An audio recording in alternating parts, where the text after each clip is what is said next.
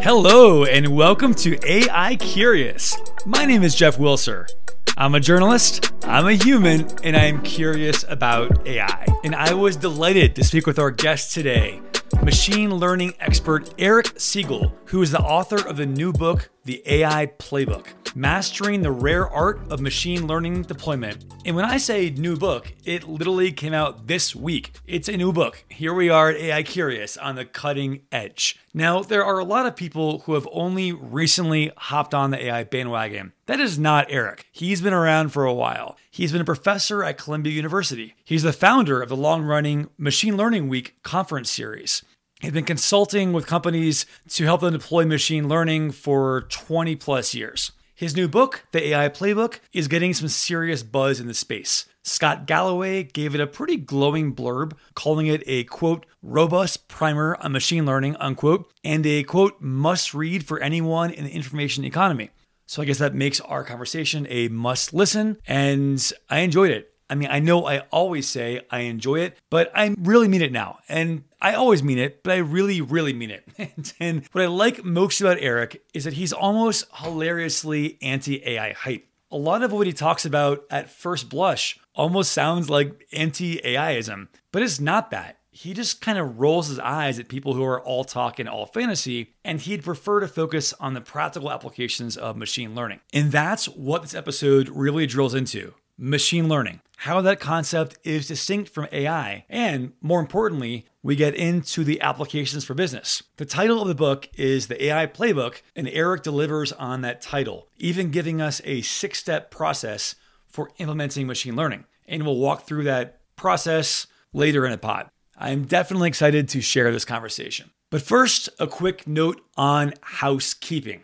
I make it a point of pride to release these suckers every Thursday, come rain or snow, hell or high water. This week, careful, devoted listeners will have noticed it came out on Friday, not Thursday. That's on me. We had some hilariously awful audio mess ups where the main audio tracks were damaged and basically destroyed. And I had to kind of recobble together a backup audio track.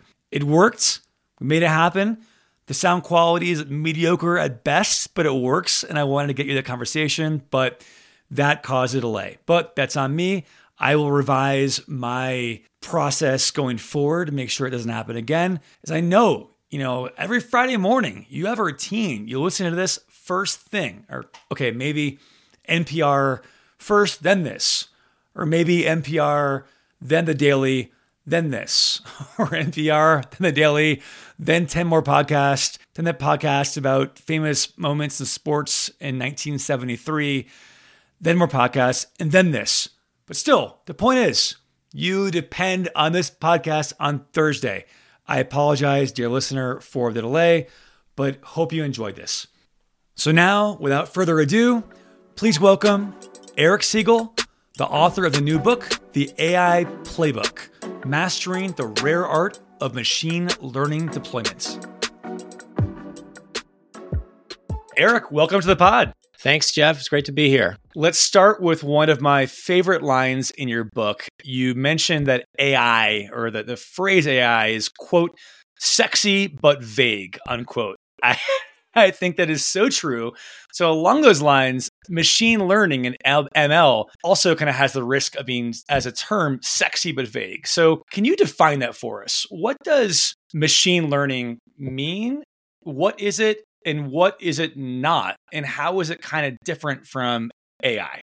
Sure. Well, machine learning is well defined. So once I've defined it, it's no longer vague. Whereas AI, that's a problem I'm not going to be able to solve today. That's intrinsic. machine learning is learning from data to predict. So you render, you create a model from historical data, examples where you already know the outcome or answer, who canceled as a subscriber, which photograph is a dog or a cat. There's got to be labels, often manually labeled, sometimes already known because that's the way history played out right? So you're in that sense, you're learning from experience. But in any case, it derives a model automatically. It's it's it's a PhD tool. Push here dummy, right? That's mm what the word algorithm means. Something is done automatically. or that a computer could do. That's essentially what it means. So it, it derives the model automatically from. Can the you sorry? Can you say it one more time? PH. Can you kind of P- unpack oh. that a little more?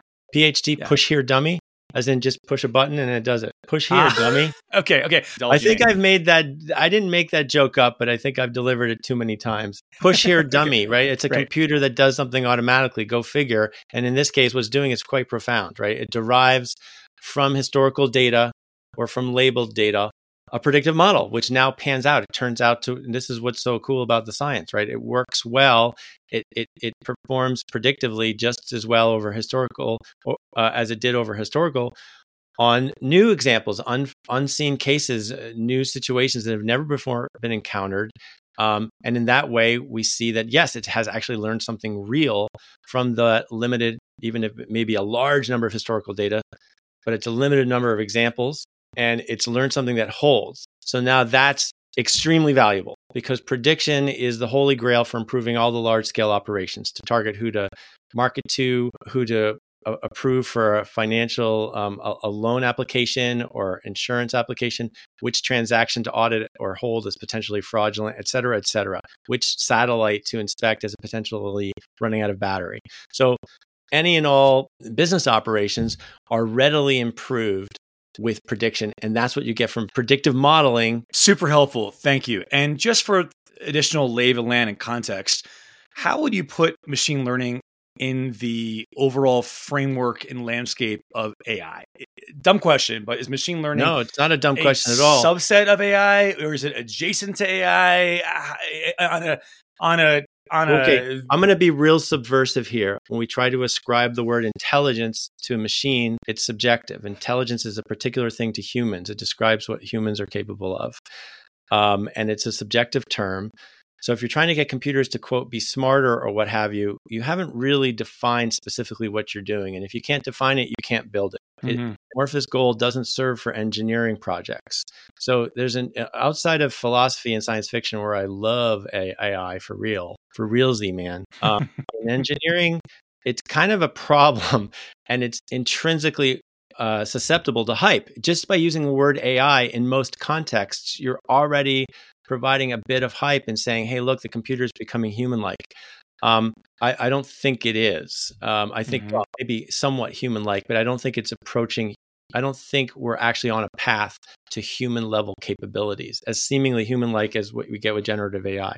Generative AI, by the way, built on machine learning, an amazing accomplishment, clear, clearly very valuable for writing first drafts of code in English and other natural languages, um, but not the autonomous agent creator that it's um, cracked up to be. before we go to the nuts and bolts of business operations and integration, um, but to kind of get listeners excited a little bit about some of the the power and potential of machine learning, talk a bit about what, from a very basic level, what's the goal of machine learning? So you're using its predictions, predictions, the probabilities that are output by the predictive model generated from data in order to better target who should you market to, which transactions should you order for fraud, which uh, item rolling off the assembly line should you inspect as potentially having a fault, uh, you know, which credit applicant should you approve, who sh- uh, which ad should you show to this user on the website. All the large scale or virtually all the large scale operational decisions in healthcare across industries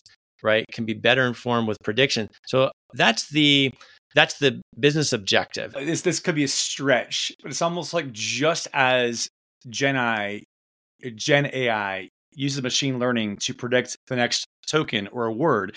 So you know, stoplights have three colors: red, yellow, and green. It predicts the green, right?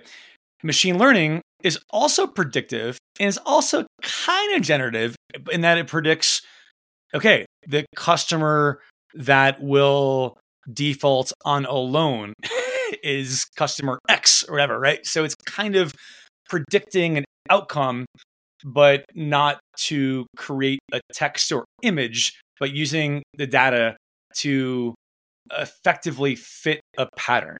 Am I warm here? Is that is, is no, that that's is that, it uh, that's it exactly and the thing that makes it generative is just how you're using those predictions or the way in which you're using predictions because the generative part isn't so much like a technical thing it's just simply that they're using machine learning to generate text or to generate images. That's all it means, right? So you're cobbling together. Each prediction is another element. It's another word, or it could be another change to a pixel as you're rendering an overall image, right? So you're generating a new piece of content, right? That that's what it means.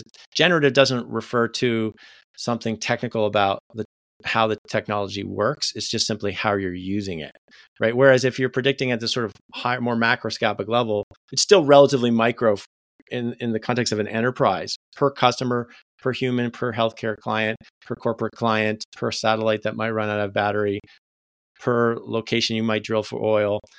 On that level of detail, um, now you're issuing predictions that will directly inform an operational decision that pertains to that one individual decision. So it's it's very actionable, it's very practical. What have you found to be the verticals, if you will, or different kind of components in a business or types of operations that this is especially useful for? Go on. Marketing, yeah. uh, uh, financial risk, right? So that would be for credit. Who should get a loan? Who should be approved for a credit card? And for insurance, right? How to either select or price for insurance. Um, uh, you know, people applying for insurance coverage of all kinds of insurance. Um, uh, which ad to target, it, all sorts of logistics, supply chain, um, uh, manufacturing, which which uh, items rolling off the assembly line should be inspected as, as potentially having a problem. Um, and then, of course, triage applies if nowhere else, it applies in healthcare. And so, mm-hmm. which um, which patients are at risk of readmission if you if you discharge them right now? Maybe take a second look because they've got a high risk of readmission within the next year. Mm-hmm. Um, you know, what's the potential clinical health outcome of this procedure or this prescribed medication um, you know wh- what direction what's the prognosis basically so you're predicting health outcomes just the same as marketing outcomes this yeah. all sounds great in theory and i love about your book is that it really tries to bridge theory to reality and in the spirit of that i'd love to spend a few minutes if you're game walking through the model you present, the six steps of incorporating kind of biz ML. Uh, so it starts out, so I think listeners might hear, oh, great, okay, whatever industry I'm in, I can use ML and I weigh the machine learning, you know, flavored colored wands, and now I've saved 40% on cost. Um, of course, it's more complicated than that course are th- so let's use your model to kind of help bridge that abstract idea to reality. So eric what are your game let's go through one by one sure. uh, the six steps of biz ml and i'd love to use an example something that we can kind of latch onto concretely of how a business could enact each of these six steps to incorporate machine learning to for operations improvements. Sure, yeah, totally. So just to set the set the stage here, as you mentioned, you know, it's more complicated than just the theory. It sounds like a great idea on paper. And the the challenge comes in bridging the gap between the biz and tech, between the quant, the data scientist that is, and their client, the stakeholder, the business people who are in charge of or, or have a stake in the operations that are stand to be improved with prediction. Um, and there needs to be a deep collaboration. Now, business stakeholders need to get their heads around a semi technical understanding, and it's very simple. They need to understand what's predicted, how well, what's done about it. What's predicted, how well, what's done about it. So, for example, I'm going to predict who's going to cancel their subscription. That's also known as churn modeling.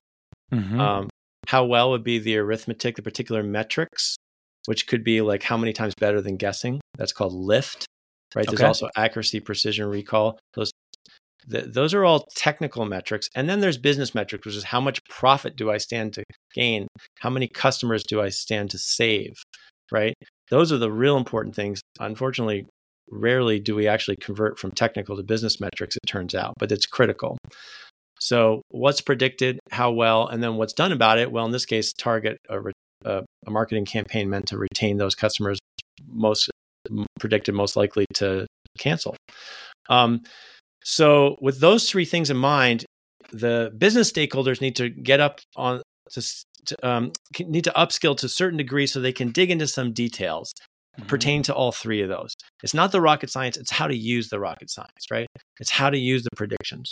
Um, And the six steps breaks down very simply. The first three correspond with establishing those three I just mentioned. Just make sure I have my have this right. What are the first three steps? Yeah, so I'll spell it out. So establish the deployment goal, prediction goal, and evaluation metrics. So those that corresponds with that 3 mm-hmm. And then mm-hmm. the other three are intrinsic to any machine learning project. They're just prep the data, train the model over that data, and then deploy. But at the same time, maybe more importantly than the particular breakdown of six steps, is this theme, the main point. Business stakeholders need to ramp up on what's predicted, how well, what's done about it, and get a sense of what that means for different projects so that they can then participate from end to end across these six steps with deep collaboration with the data scientists. So that's the big theme. Mm-hmm. And it mm-hmm. turns out that those concepts, that's how you break it down into sort of pre production initial steps. Establish the deployment goal, the prediction goal, and the evaluation metrics. And then mm-hmm. any data scientist knows that you need to prep the data and then train the model over the data and then deploy. One thing you hinted at that I think is really smart is that this is not just a data issue. It's not just a tech issue. At heart, it's an organizational issue. And how do you kind of marry up the tech and data world with the business world? And so, with that perspective in mind, realistically, where does all of this start? And how does a business need to um, think about tweaking its protocols or values or what have you to actually make this actually launch this and stick with it. Is it by that i mean does it require a ceo coming down from top down saying we will do machine learning and making it like a top priority and everyone else kind of falls in line? Or is it some spunky you know junior engineer has a clever idea and that percolates up right like what what does a business need to do from an organization perspective to realistically make this work? I mean that that's a great question, but it turns out there's no one size fits all, and it's all over the place. So sometimes it comes from the bottom up, and sometimes the top down. But one way or another, it's only going to succeed when the two meet in the middle. In your experience, is the main benefit of machine learning more about lowering costs or adding new functionality or benefits? Um, that's a great question. Well, you're kind of asking is it just about optimization or you're actually creating a new capability so mm. on the first of those two optimizing improving efficiencies that's not just cutting costs it could also turn into more profit it sort of depends on how you calculate it or which side of the coin you're looking at or what your objective is right if times are hard you could you could be cutting costs you could say hey look if we can use prediction to to to decrease the marketing campaign and, and only contact 20% as many people, then we literally custom, cut the marketing cost by 80%. Right. Mm-hmm. And if we can do that and still get virtually as many positive responses because we're doing more intelligent targeting, great, we've cut costs. Conversely, if you want to look at opportunistically and times aren't so hard, then you say, well, instead of just cutting costs, let's let's focus it better so we've got a, a better target as far as who we're marketing to, but still stay at a large pool. Now our profit's going to increase, right? We're our, this we're going to get a better bang for our buck, right? We're going to get uh, better returns for the marketing investment. So that would translate not into cost savings, but into improved profit. So it, those are the met- those are the business metrics that you ultimately want to work with when you're making the plan. However, outside of efficiency improvements, totally it creates new capabilities. I mean, uh, for example, self-driving car. Like a self-driving car is not going to work unless it can tell whether hmm. there's a traffic light in the picture, right? Now, I don't mean to say tra- self-driving cars are coming tomorrow. I, I, would push back against the common narrative and say it's going to be 30 years, people, before we have them widespread the, the, the way it's been evangelized. Oh, that's a stab in my heart right there. As someone yeah, who hates driving, I really hope you're wrong on that one. I, and I know I'm a huge fan. It's going to save lots of lives and it's going to be really cool. And I'm going to get to watch a movie while I'm in a car. we'll for it, but unfortunately, uh, it's being oversold in terms of the timeline. Yeah. Um, one, obviously, one of the biggest questions when it comes to uh, AI and business, and I think it's fair to say machine learning and business is how will it impact human jobs? Um, most of the examples you've given so far have focused on things like better targeting marketing campaign. And that's a scenario where, cool. And that scenario, it sounds like no jobs are lost. We just get more prospects, win for all. But it's easy to imagine scenarios where jobs are impacted. How are you thinking about machine learning's impact on human jobs and how that will evolve over time? Yeah, I mean, I think that's a great question. I do think that the idea that it's going to take over white collar job, uh, white collar jobs and stuff is just intrinsically part of the hype today, um, mm-hmm. misleading hype. When you do go into the physical realm and it's improving a, ro- a robot, right? So now you've got a drone that can fly itself and follow you and you don't need a, either a helicopter driver or a camera person in the helicopter when you're making a movie right? Obviously now we've replaced a couple people's jobs.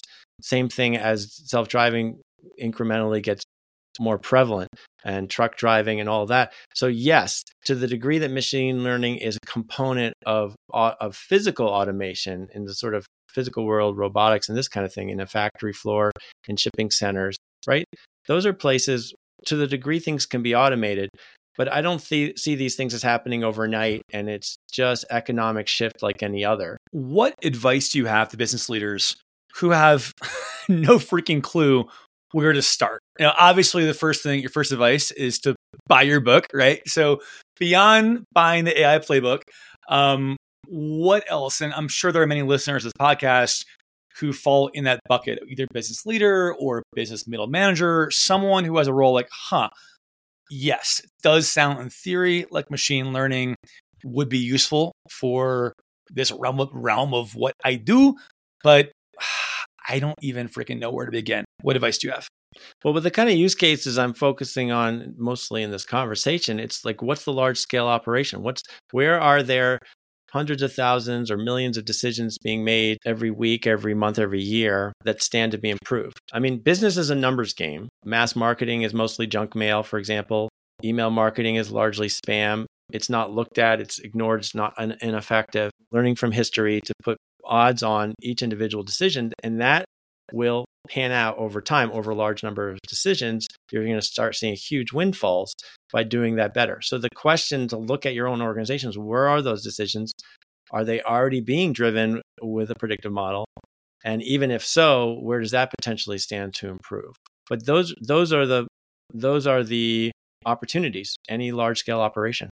As we wind down here, last couple of questions.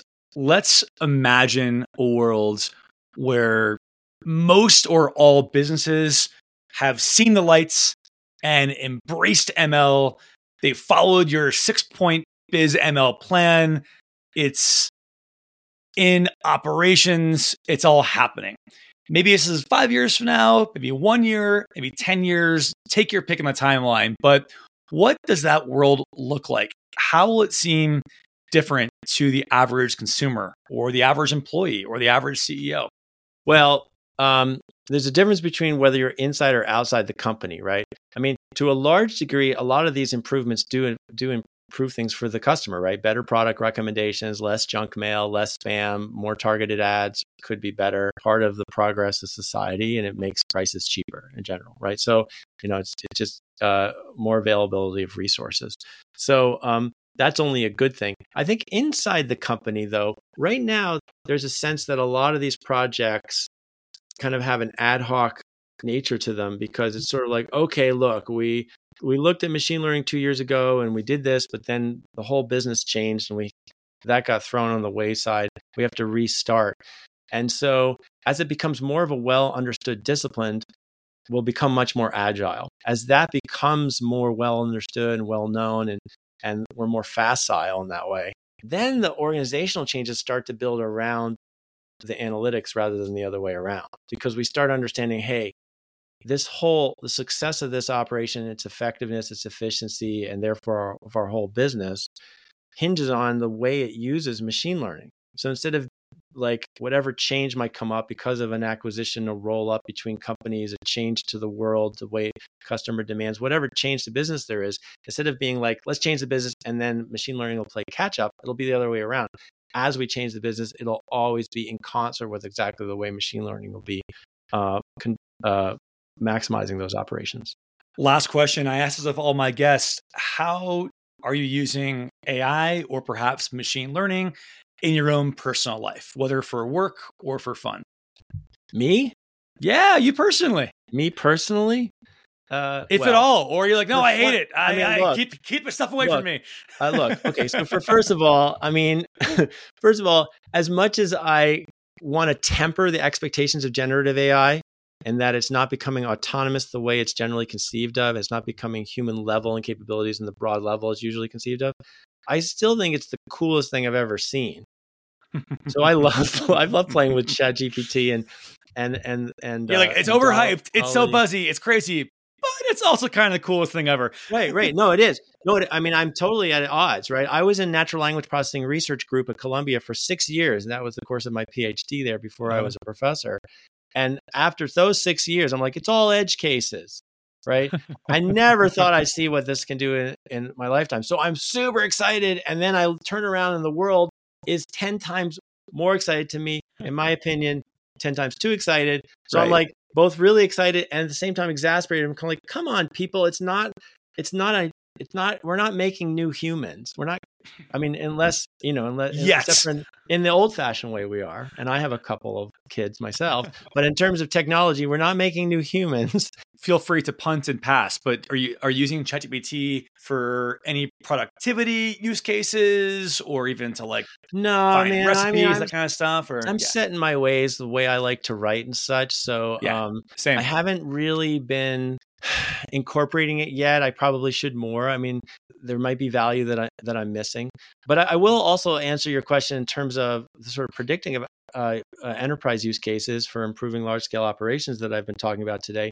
And in that realm, the opportunities are primarily for a corporation. That's where you've got the large scale operation Sure. that stands to improve, and therefore the data that you can learn from. There are exceptions. Somebody uh, scraped all the data off OKCupid and used to optimize his own dating life. The first chapter of my the first chapter of my previous book, Predictive Analytics, is about my colleague John Elder um, uh, creating a black box trading system that automatically uh, bought and sold um, based on a machine learning model um, that he created himself and then put all of his own money into. So um, right, so there is there are places, but in general, it's more about a corporate endeavor. Eric, thanks so much. Really enjoyed the conversation, and uh, I can't wait to see how it all unfolds. Thanks again. Yeah, me too. Thanks for having me, Jeff. Well, there you have it. Thanks again to Eric. I definitely enjoyed his hype free breakdown of machine learning. I also enjoyed the book. If you want more machine learning content, it's a solid read. Thanks again for listening. Thanks for your patience on the delay of his pod being released. Feel free to send it to friends, tell your grandparents about machine learning, rate it five stars, give it a review, all that good stuff, and we'll see you next time. Take care.